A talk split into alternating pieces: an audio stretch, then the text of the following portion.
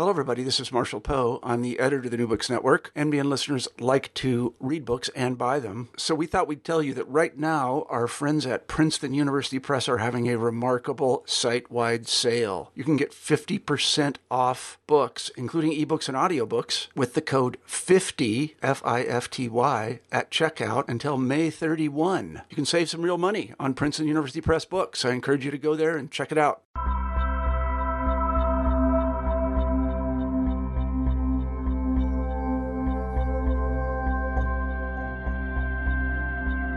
Often, when people think of Tibetan Buddhism, they have a limited vision of that social reality, perhaps one that imagines monks sitting in meditation or focused on the Dalai Lama. Rarely is the historical role of female Buddhist masters central to one's understanding of contemporary Tibetan life. In Love Letters from Golok, a tantric couple in modern Tibet, Holly Gayley centers women's leadership through an introduction to the important tantric master Tara Lamo through an examination of hagiographic literature, the personal letters between Tare Lamo and her husband Namtrul Rinpoche, and field research, Gayley offers an in depth study of the role of Buddhism in revitalization of Tibetan culture and identity in the post Maoist period. Central to her analysis is understanding how hagiography aids in healing cultural trauma brought on by the minority policies of the Chinese Communist Party and the brutal years of the Cultural Revolution. The reframing of historical events fosters cultural revival in Tibet, envisioned through a Buddhist lens. In contrast to the lofty images presented in biographies, the 56 letters exchanged between Tara Lamo and Namtrul Rinpoche offer a personal self narration of the relationship, which is steeped in tantric imagery, Tibetan folk genres, and Buddhist cosmology. In our conversation, we discussed the Nyingma Buddhist tradition, the effects of the Maoist period on Tibetans, forms of agency, ethnographic accounts of ritual ceremonies, female religious authority, revelatory texts and treasure teachings during degenerate times, contemporary preservation of their teachings through multimedia sources, the couple's activities within the community, and Tara Lamo's legacy today. I'm one of your co hosts, Christian Peterson, and thanks again for listening to New Books in Religion.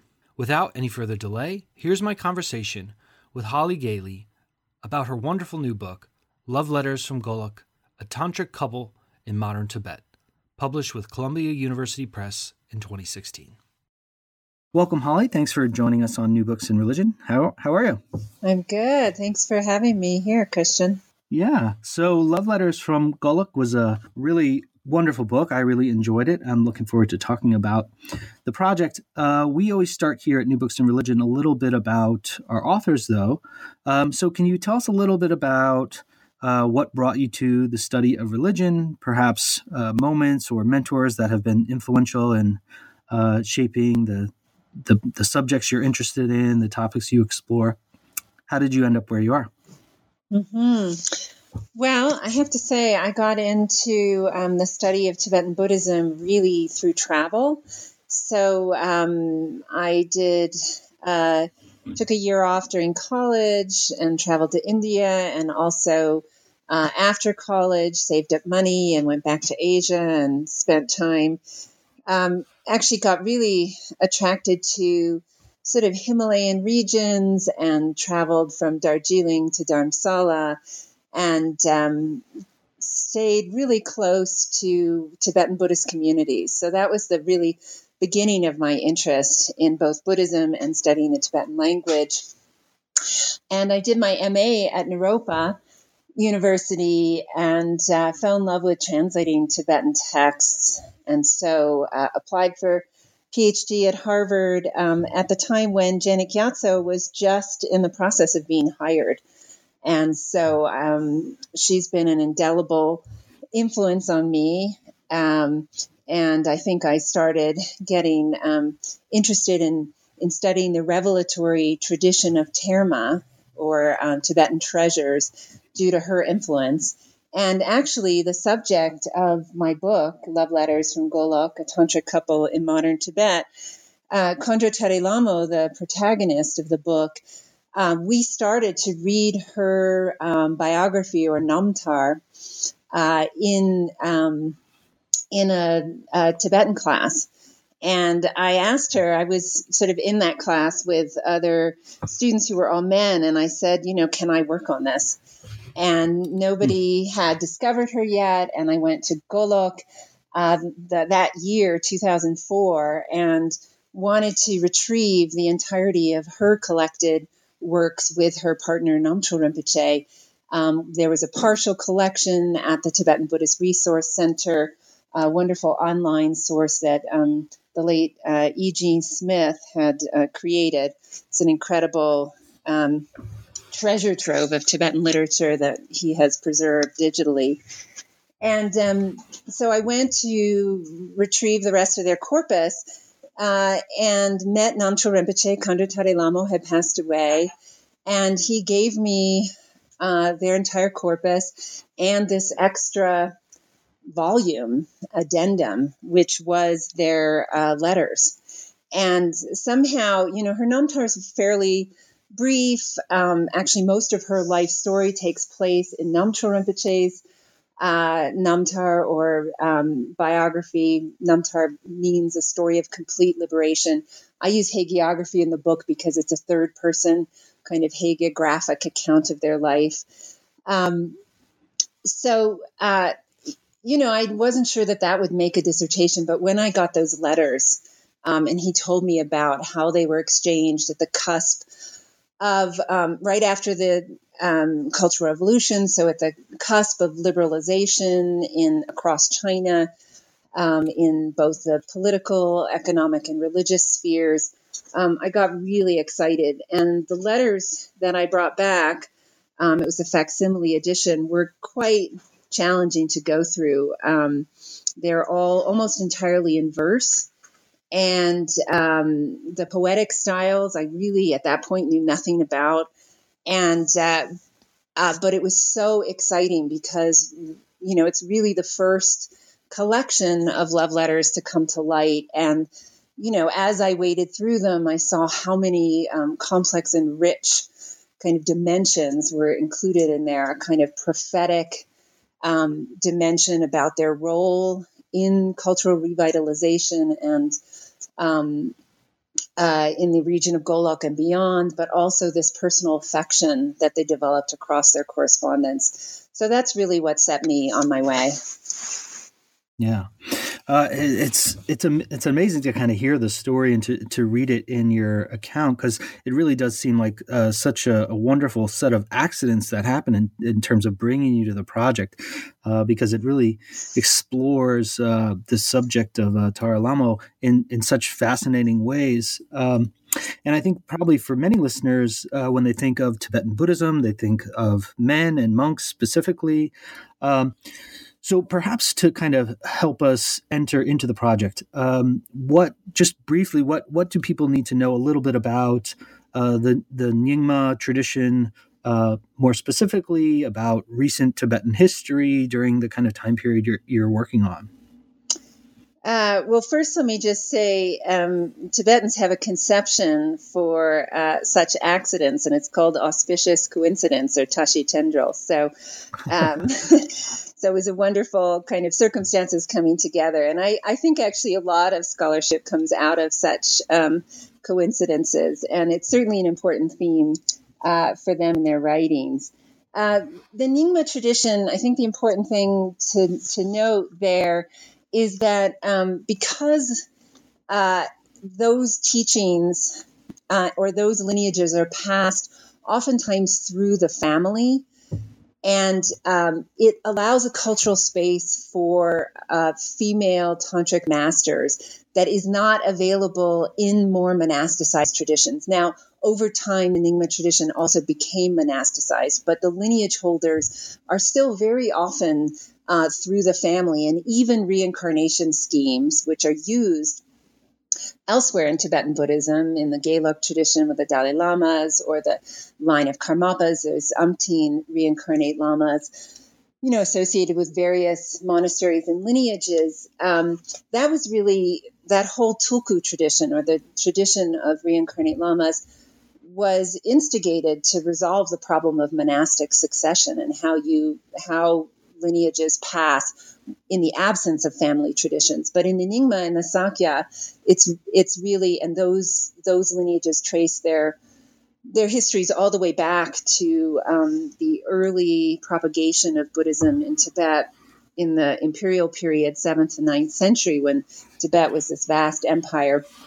Um, you know, those traditions that that have a family succession, I think, have more space for female um, roles. Um, certainly, the female members of the traditions are often uh, really well trained and included in esoteric teachings.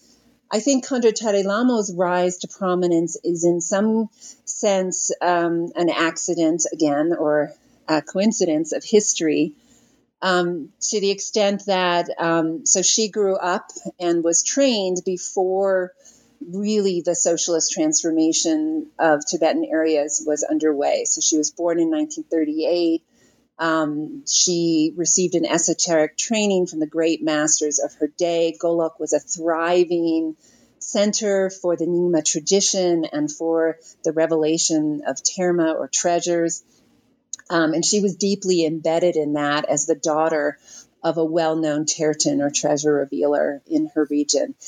So, um, and she had three brothers who were all reincarnate lamas. She herself was recognized as the reincarnation of, of two figures um, proximate in time and place, um, one male and one female. And um, and though in the late 1950s, um, after the People's Liberation Army had come into Tibetan areas, and originally, of course, they had promised a kind of gradual transformation of those minority areas where they had initially a sensitivity to preserving their culture. And that that sort of shifted and they decided to accelerate the socialist transformation in those areas in the late 1950s um, and um, that meant the imprisonment of a lot of um, religious and political leaders and so her three brothers were all imprisoned. Her first husband was imprisoned, and they died in prison in the late 50s, early 1960s. So a whole generation really was lost. And Namtrul Rinpoche was six years her junior, so um, who had become her second husband. So he he was too young at that point to to be considered a leader or a threat of any kind. So he became the secretary of his work unit. And Khandro Tare Lamo, I think because she was a woman, was also spared. And um, she, she remained really important to her local community, um, even though she was forced to work as an ordinary herder and be part of um, hard labor, um, building you know, construction projects, etc., that other nomads and, and, Tibetans were engaged in. And then, it, you know, it wasn't until after the death of Mao and the end of the Cultural Revolution that the possibility of revitalizing Buddhism and other um, kind of aspects of Tibetan culture was possible. So the whole period from the late 1950s to the late 1970s really the public observance of religion was um, prohibited. I mean, with some some uh, exceptions. So, um, so it's really a, a story of um, the kind of suppression of the tradition, and then this incredible opportunity to revitalize it. And she and Namtrul Rinpoche were really leaders in that process in the region of Golok. Hmm. Now, uh, part of what you're doing in the book is bringing in these kind of very different types of sources to understand how female authority is being uh, kind of narrated and how Tibetan traditions are being uh, revitalized uh, and kind of re-narrated in, in new ways. Um, and you begin with uh, one text called Spiraling Vine of Faith, uh, which is one of these biographies of uh, Tare Lamo. Can you tell us what what's going on with this text? Um, what in what ways is female religious authority asserted within it? Um, and then how we might understand it within kind of the the larger context of Tibetan literature. Mm-hmm. Yeah, so um, Spiraling Vine of Faith is the liberation story of Tare Lamo. And what's really interesting um, and struck me on the first reading that we, we did in that class, and actually we never got to Tare Lamo's own story, which is quite interesting because the first half of her biography is really a rehearsal of female antecedents who she is understood to be an emanation of. So the most famous would be Yeshe Tsogyal, uh, a central figure to the lore of the imperial period. Again, that 7th and 19th century, the advent of Buddhism in Tibet. And then a more approximate figure, Sera Khandro, who um, was a um, renowned uh, female master of the previous generation. And so those those biographies are actually sections of those biographies are included in Spiraling Vine of Faith. And you don't get to Khandro Tare Lamo's story until halfway through. So that to me was already a really interesting kind of problem of, you know, why is it necessary to have this long preamble? And I theorize that that's really important to establishing her religious authority, that there's a kind of um, that that in general, in this revelatory tradition of um, terma or um, treasure revelation, there usually is some rehearsal of previous lives, some list of previous lives to um, to validate the religious authority of these figures who are basically revealing texts that have the status of scripture in the Nyingma tradition.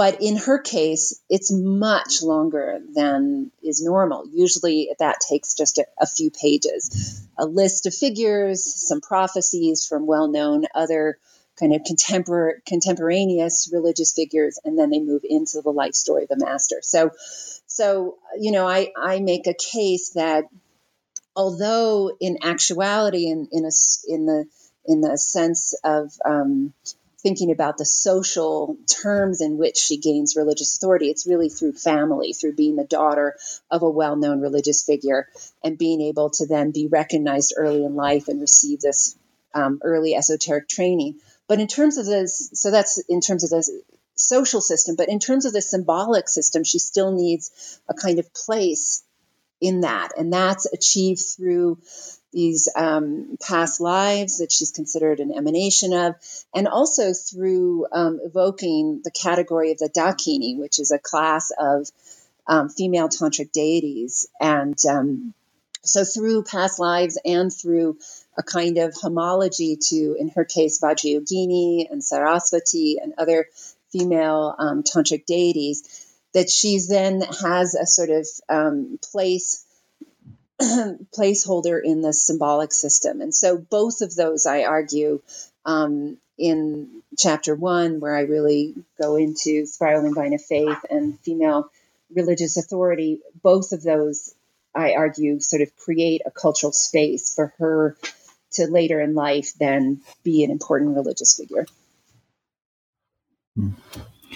Um, now, in the next chapter, you you kind of focus more broadly on kind of the role of hagiography in healing uh, this this cultural trauma that uh, Tibetans have gone through, uh, almost as a, a site for uh, an alternative narration of Tibetan identity and history. Um, so how does Buddhism serve as a kind of new interpretive framework for for understanding cultural trauma, and why why would authors want to do this? Perhaps. Mm-hmm. Yeah, so chapter two is really where I make an argument about the genre of hagiography, in particular in the post Mao era, um, and talk about a kind of collusion between self censorship, so not wanting to say anything controversial.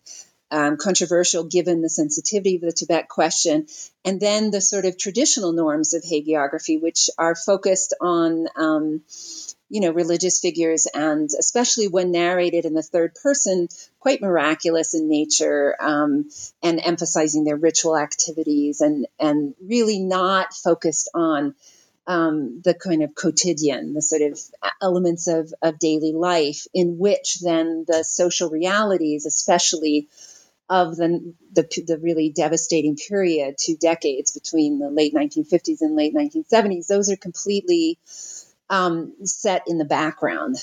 So, um, you know, what I argue that this allows, especially for the narration of her life during that time through a series of miracle tales, is to really um, recenter the telling of history um, on Buddhist masters. So to recenter it um, with Tibetans as the agents of their own history. And so this is a kind of intervention in or building on Dipesh Chakrabarty's work on minority voices and subaltern agency, where he talks about the writing of history, um, you know, from a minority point of view, by which he means both marginalized populations, but also minority in terms of epistemic frameworks. So, for him in particular, he evo- evokes religious frameworks. So, how does the subaltern assert agency when often religious frameworks kind of put the credit on some transcendent, you know, uh, forces?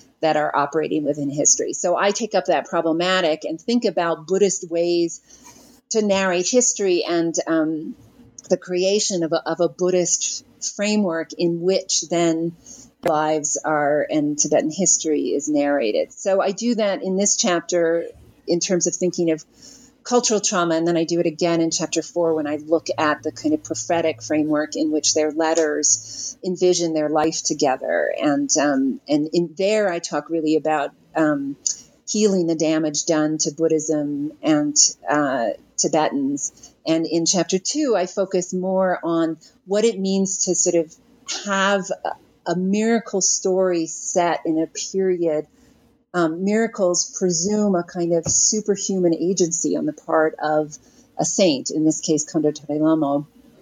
And um, and of course, that's outside of the epistemic framework of history, but what it allows is a kind of um, triumphant Tibetan agency in the midst of the devastation and also a kind of reassurance that even though so many great masters died, that the Buddhas and Bodhisattvas never abandoned the Tibetan people. They worked in their midst in these very uh, localized ways. Now, uh, in the middle of the book, you you move from uh, these biographies or hagiographies to these personal letters, which are really uh, fascinating. I mean, it seems like such a a find that you were able to to look at these. Um, so you have these 56 letters exchanged over uh, uh, you know about a three year period. Um, what types of literary strategies did these couples use to uh, negotiate the terms of their union in these letters, and uh, how did they narrate their relationship? Um, you know, in this kind of uh, I guess across multiple lifetimes or generations, uh, as the as they uh, kind of placed it within these communications. Yeah. So, um, so first of all, they that they lived in um, two separate counties, which were across province borders. So, her in Pema County in Qinghai Province, him in Serta County in Sichuan Province. Um, those areas used to be very much um, uh, because they they're part of the same neighborhood and or neighboring regions, and also part of a, a kind of unified cultural um, region, if you will. So, so um, Tare Lamo's family had traversed that whole um, that whole area in her youth, and also um, the broader area of Golok. But because of the province boundaries and because travel was restricted at that time, they actually only got to meet once during the a little over a year long period of their correspondence when Namtrul Rinpoche surreptitiously made his way across that border to visit her and meet her relatives. So, what's really exciting about the letters is that the bulk of their courtship takes place and the letters were secretly exchanged. They had a messenger who, you know, went by horseback between them. The letters were batched. Um, that, of course, leads to the complication of not knowing um, exactly the the sequence of them. I've had to reconstruct that. Um, so we have the collection of his letters and the collection of her letters. But oftentimes in Tibetan literature, when you have the the letters of a great master, you only have one side of the correspondence. You have the letters of that Buddhist master preserved, but you don't know who the interlocutors are often, or if you know who they are and you can identify them, you don't know what was contained in their side of the correspondence. So here we have both sides of the correspondence, even though we can't sort of match them exactly chronologically. I, I was able to reconstruct that sequence in broad strokes. And and what's contained in there is just really incredible. I mean, you have on the one hand this sort of prophetic strain, um, their own articulation of um, he, you know, aspiring to heal the damage to Buddhism and sentient beings, meaning Tibetans in their in their region, um, after this period of, of devastation. So they only they only sort of refer to the devastation of the Maoist period obliquely as degenerate times. And what they're appropriating is a long standing kind of narrative framework that's particular to the Nyingma tradition and to um, Terma or treasure revelation, which is that there are sort of these periods of decline in, in the Buddhist teachings. And then that calls forth um, the necessity of fresh revelations traced back to the advent of um, Buddhism in Tibet, figures like Padmasambhava and Yeshe Tsogyal. Um, and and those those teachings are understood to be embedded in the Tibetan and Himalayan landscape, and also in the minds of particular um, predestined disciples who become tertons or treasure revealers. So both Namtrul Rinpoche and Tare Lamo trace their past lives all the way back to the 8th century as dis- direct disciples of Padmasambhava. For for um, Khandro Tare Lamo, that's Yeshe Tsogyal. For Namtrul Rinpoche, that's Namkhai Nyingpo.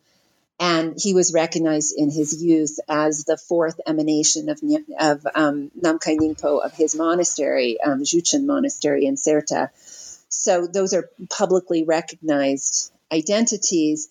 And um, and so they they they borrow this this long-standing narrative to be able to narrate or situate their their own prophetic destiny at their historic moment at the end of the Maoist period, and um, and so then the revelation of Terma because these these teachings have been hidden in the sort of depths of their minds. They use um, tantric practices of sexual union in order to be able to access the depth of mind. And this is throughout the treasure tradition, which began, you know, in the 11th century, traced all the way back to the 11th century of um, Tibetan history.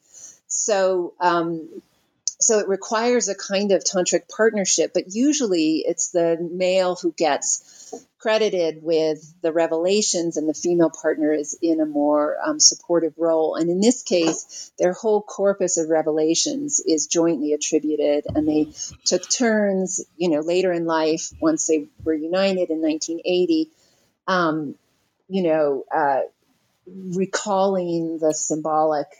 Um, uh, kind of um, sort of either seed syllables or lines of symbolic script that trigger the memory of the revelation. So they took turns discovering that and decoding that. And so um, very much a, a, partnership. But it but it in the letters themselves, there's this prophetic aspect. There's also these tantalizing then sexual innuendos drawing on tantric code.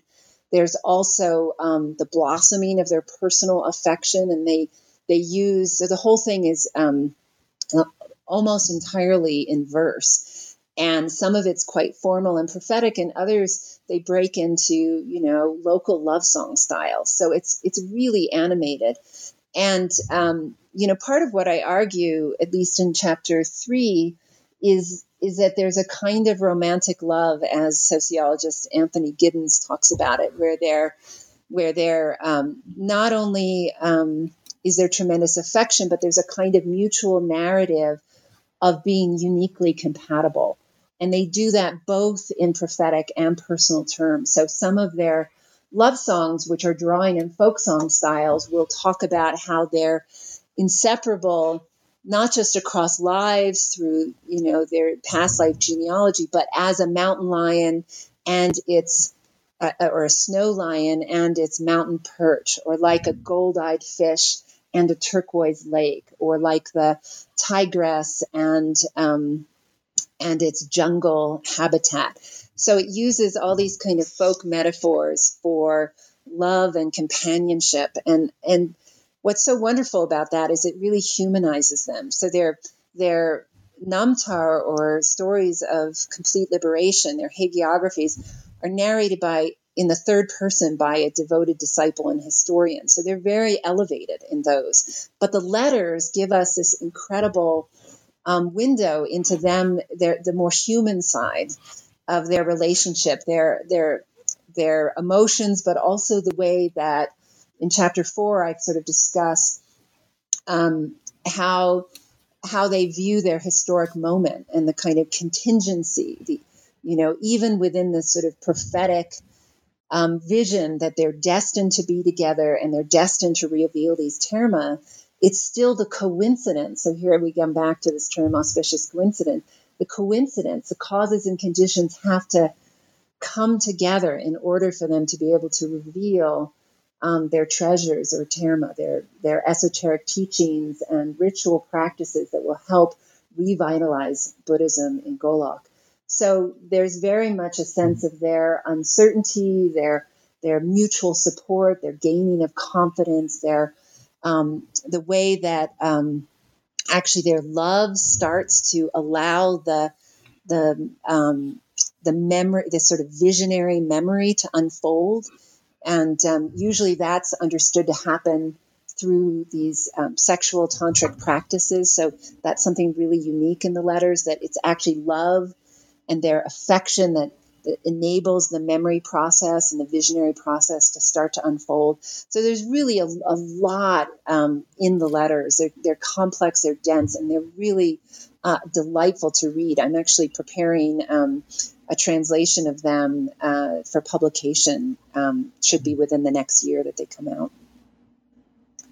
That's great. Yeah, I, and uh, as a reader, um, especially somebody who's not uh, a Tibetanologist or anything like that. It was uh, really helpful to kind of see them in contrast to the hagiographies. It really kind of drew out the unique nature of, of both types of literary genres.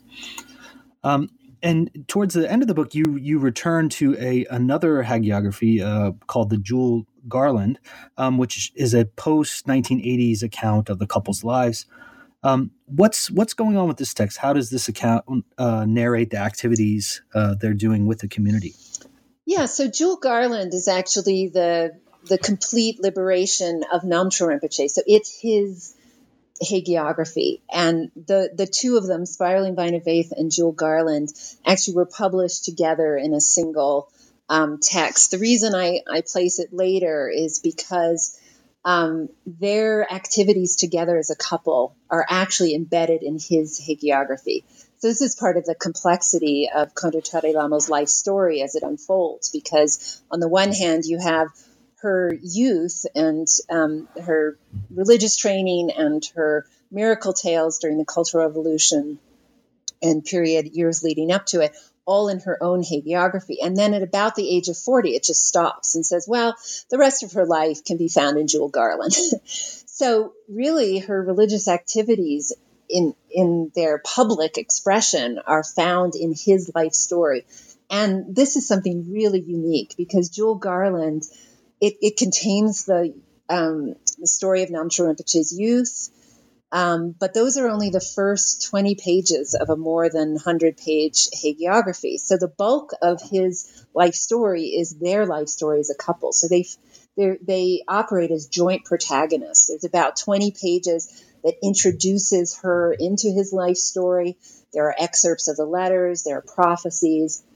So it's really, a, it makes a really big deal about her entrance into his life. And she was quite prominent. I, I argue more prominent than he was at the time. But but partnering with him enabled her to be a much more public figure because usually these khandromas, these sort of socially recognized um, female figures who are seen by their communities to be realized or enlightened, usually they they lead very kind of um, quiet lives. They they might give esoteric teachings to small groups of people, but they don't travel monastery to monastery, sitting on the high thrones, presiding over rituals with, you know, um, thousands of people. That's very very rare.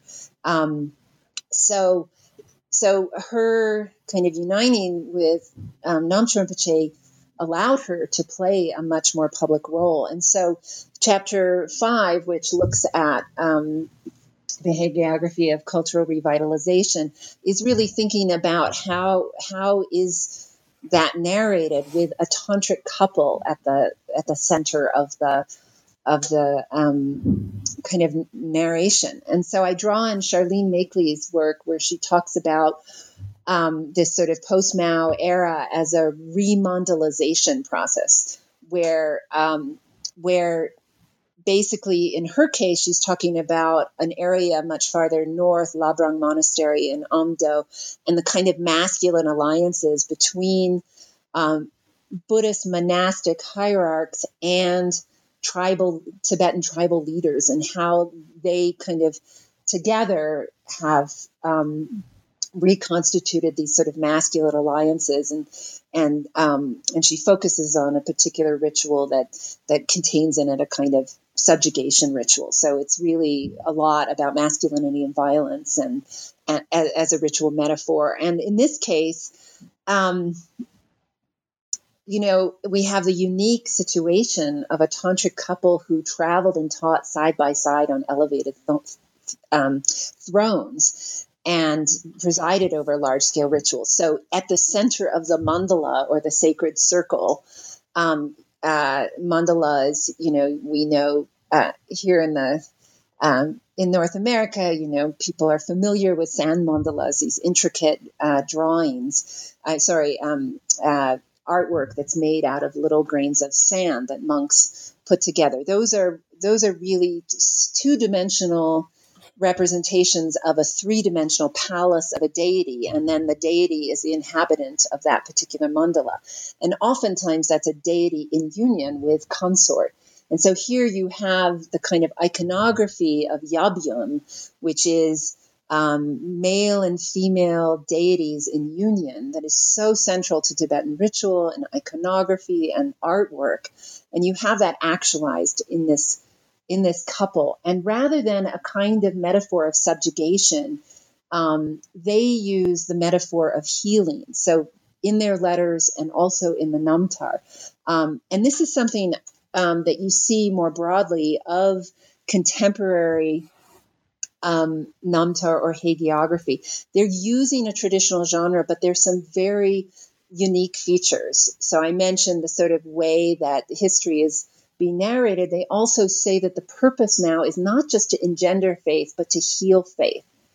Uh, debas soa. So there's a sense of, of the needing for, for healing. And um, they do that um, in Jewel Garland through making, reestablishing people connections and place connections. So the, the notion of reestablishing connectivity between people and places through their revelations and through their ritual activity is kind of the, the central way that their um, lives together, traveling and teaching during the 1980s and 90s, is narrated. And David Germano from University of Virginia has actually talked about how the treasure tradition or the Terma tradition in the region of Golok, one of the reasons it's been so vibrant is that it has this ability to reconnect or what he calls remember the dismembered landscape of Tibet. So there's a way that the sort of visionary ability to reactivate pilgrimage sites, to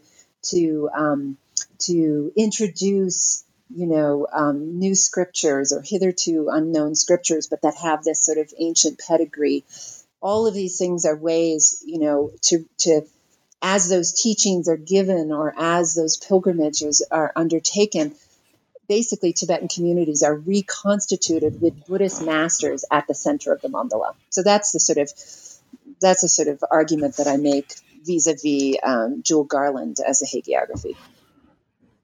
Hmm. Um, now, you also uh, tell us a little bit about the uh, the the later life of the couple. Um, Tare Lamo dies in the early 2000s. Um, her husband dies in I think 2011. Um, can you tell us a little bit about some of the kind of uh, their their later role within the community, and then perhaps a little bit about uh, the legacy of this uh, woman and this couple uh, within the region? Yeah, so um, their Namtar basically go up until um, 1996. It's published in 1997. And so um, I had asked Namtrul Rinpoche on several occasions if he could narrate for me the end of Tare Lamo's life. And um, and he sort of put me off for a while. And then and then when you know and it's it's traditional actually in, in, buddhist texts you always hear of people asking once twice and and the third time is sort of the magical you know now or never moment. And so it was the third time i asked him and he said well i don't really remember. And I thought, oh, you know, that's a sort of polite way of saying, you know, sorry, I don't have time or something.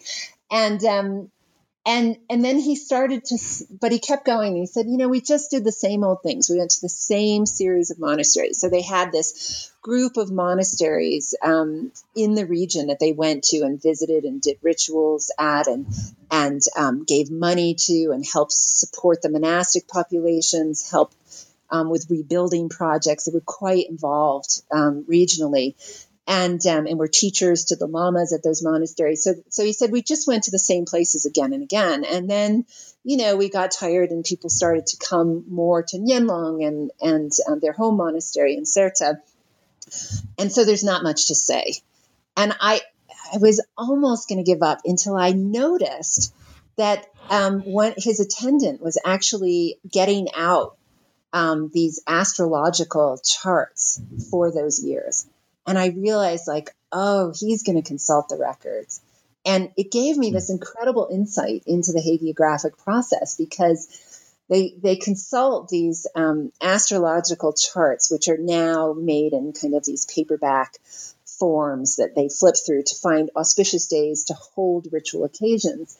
But they also then record in there what they've done. And so they become this record that can be consulted for the later reconstruction of their lives. So so I kind, you know, and and Pema Ösal Thaye, who's the one who composed Spiraling Vine of Faith, and Jewel Garland, in association with a government agency um, that he worked for, um, you know, he's he told me that they mainly were the ones who gave him the narrative, and then he also consulted elders in the region. So, um, and I did the same. I actually sort of, um, you know, I I consulted their Namtar. I interviewed Namtrul Rinpoche many times, but I also traveled throughout Golok trying to collect stories of Khandro Tare Lamo. So in some ways, I was sort of uh, unwittingly replicating in a kind of imperfect way as an outsider the, the hagiographic process. Um, hmm. But uh, once he got out those charts, you know, he did he did sort of say the main teachings they gave each year. But then, really, what was amazing was the narration of her, you know, her final years. And then there's also a text that he had given me the first time I met him.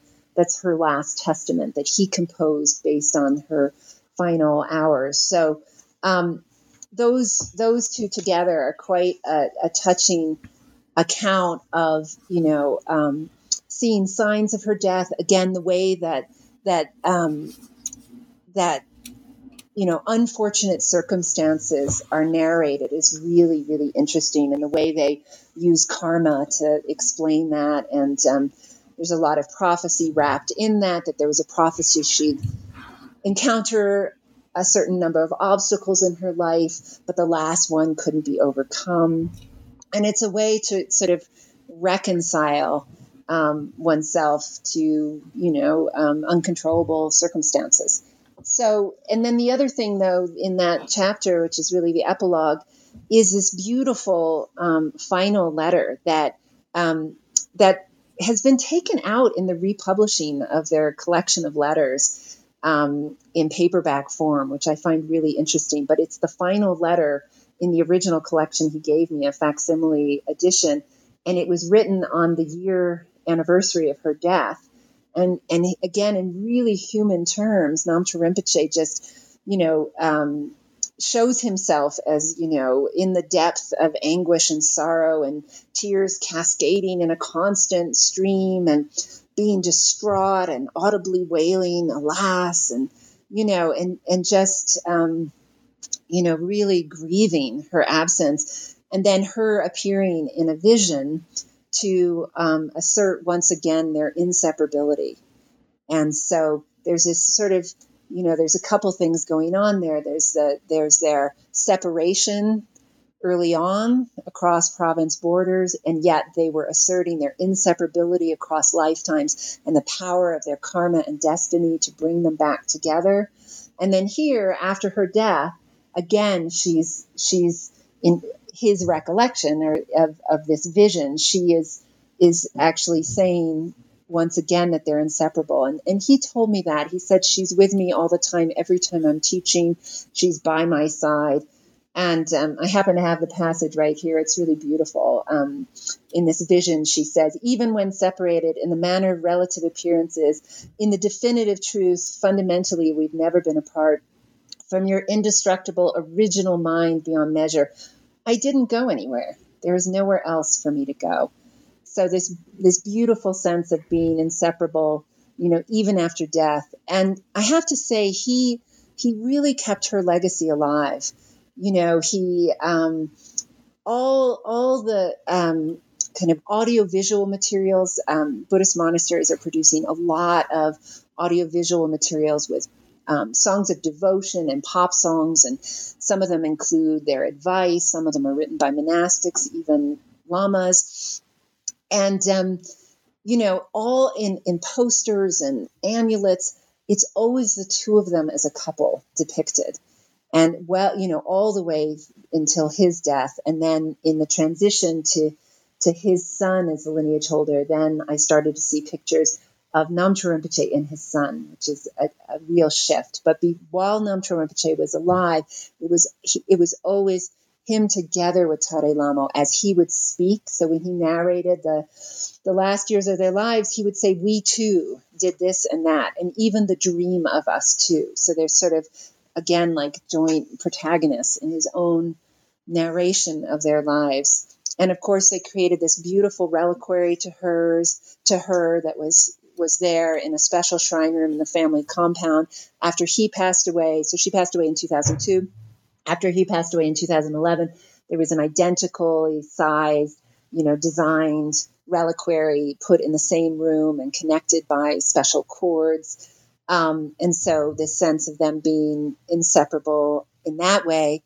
Um, what's interesting about her legacy is that um, her reincarnation um, at this point seems to be uh, in exile whereas Namtrul Rinpoche's reincarnation actually has taken place within the family of his son, Tulku Laksam, who is identified as the reincarnation of Tare Lamo's own son from her first marriage, who died actually in the mid 1970s. So there's this really interesting way that they kind of try to join family streams through reincarnation schemas but um, but it means that her reincarnation, you know, may or may not be a lineage holder of their teachings, but certainly his reincarnation um, as Tulku Laksam's son will be the main lineage holder. And I should mention that Tulku Laksam had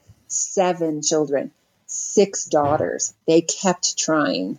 The seventh was a son, and he was almost immediately recognized as the reincarnation of his grandfather. Hmm. Uh, it's, it's an amazing story, and uh, it sounds like there's a lot more work uh, to be done, and maybe not all by you, but uh, it sounds like there's a lot more. Can you tell us a little bit about some of the things you are working on now? Sure. Um, so, as I mentioned, I just completed um, the translation of their uh, hagiographies and letters, select letters. I took chose about two thirds of them. Some of the denser prophetic ones um, I omitted. Uh, and those are going to be coming out in a book called Inseparable Across Lifetimes The Lives and Letters of t- the Tibetan Visionaries, Namtrul Rinpoche, and Khandro Tare Lamo through Shambhala Publications, so a popular Buddhist mm. press, so that they can be available kind of m- more widely. Um, and so I have an introduction in there that that um, summarizes their context and but really I wanted to make a, available this amazing source material. And um, and then I also have an article coming out in an edited volume by Karma Lekshe Tsomo on Buddhist feminisms and femininity, where I look at three different biographies of Khandro Tare Lamo and compare how they characterize her um, in gendered terms. So, really thinking about male clerical um, authors who are writing about female visionaries. And there's a lot of um, overlaps in kind of literary strategies actually with the writing of female saints in Christian history. So I draw on some of that scholarship to make some points, but really think about um, geography and the sort of social location of these various male cleric um, biographers of her life. Um, parallel to this project on Tare Lamo and Namtrul Rinpoche, um, I've been working pretty much all along um, on a Buddhist ecumenical institute called Larung Buddhist Academy or Larung Gar, which is quite internationally well known, and um, looking at works of advice to the laity by its founder, Khenpo Jigme Phuntsok, and some of his successors like Khenpo Tsultrim Lodro and um, Khenpo Riktar, who's also um, written about Tare Lamo. So I've been really interested in especially um, Buddhist ethics and how that um, interweaves with uh, cultural revitalization efforts. I have several articles that have been in um, uh, Journal of Buddhist Ethics, Journal of Religious Ethics, Contemporary Buddhism, um, Himalaya Journal, but also a new one coming out in the Oxford Handbook of Buddhist Ethics on contemporary eth- Buddhist ethics in contemporary Tibet. And so that, for the general reader, that that might be of interest because it gives a, a, a, kind of broad overview. And now I'm I'm getting interested in you know other projects. Um, Dudjom Lingpa, who um, is a predecessor of Tare Lamo in Golok, also part of this stream of Tibetan um, treasure revelation. Um, he's the progenitor of a lineage that Tare Lamo married into. Her root teacher was his grandson in emanation. So I'm starting to get interested in his songs of advice to um, female disciples and trying to just recover a broader social history in that area. And um, we'll see where that goes and uh, what other journeys I might make. I'm also really interested in the transnational transmission of Tibetan Buddhism uh, to North America and Europe and um, translation issues, both translation of literary genres and um, translation, cultural translation. So I co-edited with Joshua Schapiro an article called, I mean, a, a book of translations called um, "A Gathering of Brilliant Moons: Practice Advice from the Rimé Masters of Tibet." So looking at um, the genre of um, Shaldam, which is works of advice, in this case on meditation rather than ethics, and and you know how how do we translate specific genres to capture their um, special qualities so that we're not just consumed with a kind of scholastic producing literal translations, but we're really starting to get sophisticated enough to treat Tibetan literature as literature and start to distinguish between different genres of poetry or verse or song and different styles of of writings like um, Shaldam advice literature or um, other more colloquial expressions. Hmm. Sounds like you've been very busy and uh, some important challenges you're you're tackling. So, thank you for your work, Holly, and uh, thanks for taking the time to talk about your wonderful book here. Thanks, Christian, for having me. Really enjoyed our time together. That was my conversation with Holly Gayley about her wonderful new book, Love Letters from Golok, a tantric couple in modern Tibet, published with Columbia University Press in 2016. Thanks for listening to another episode of New Books in Religion.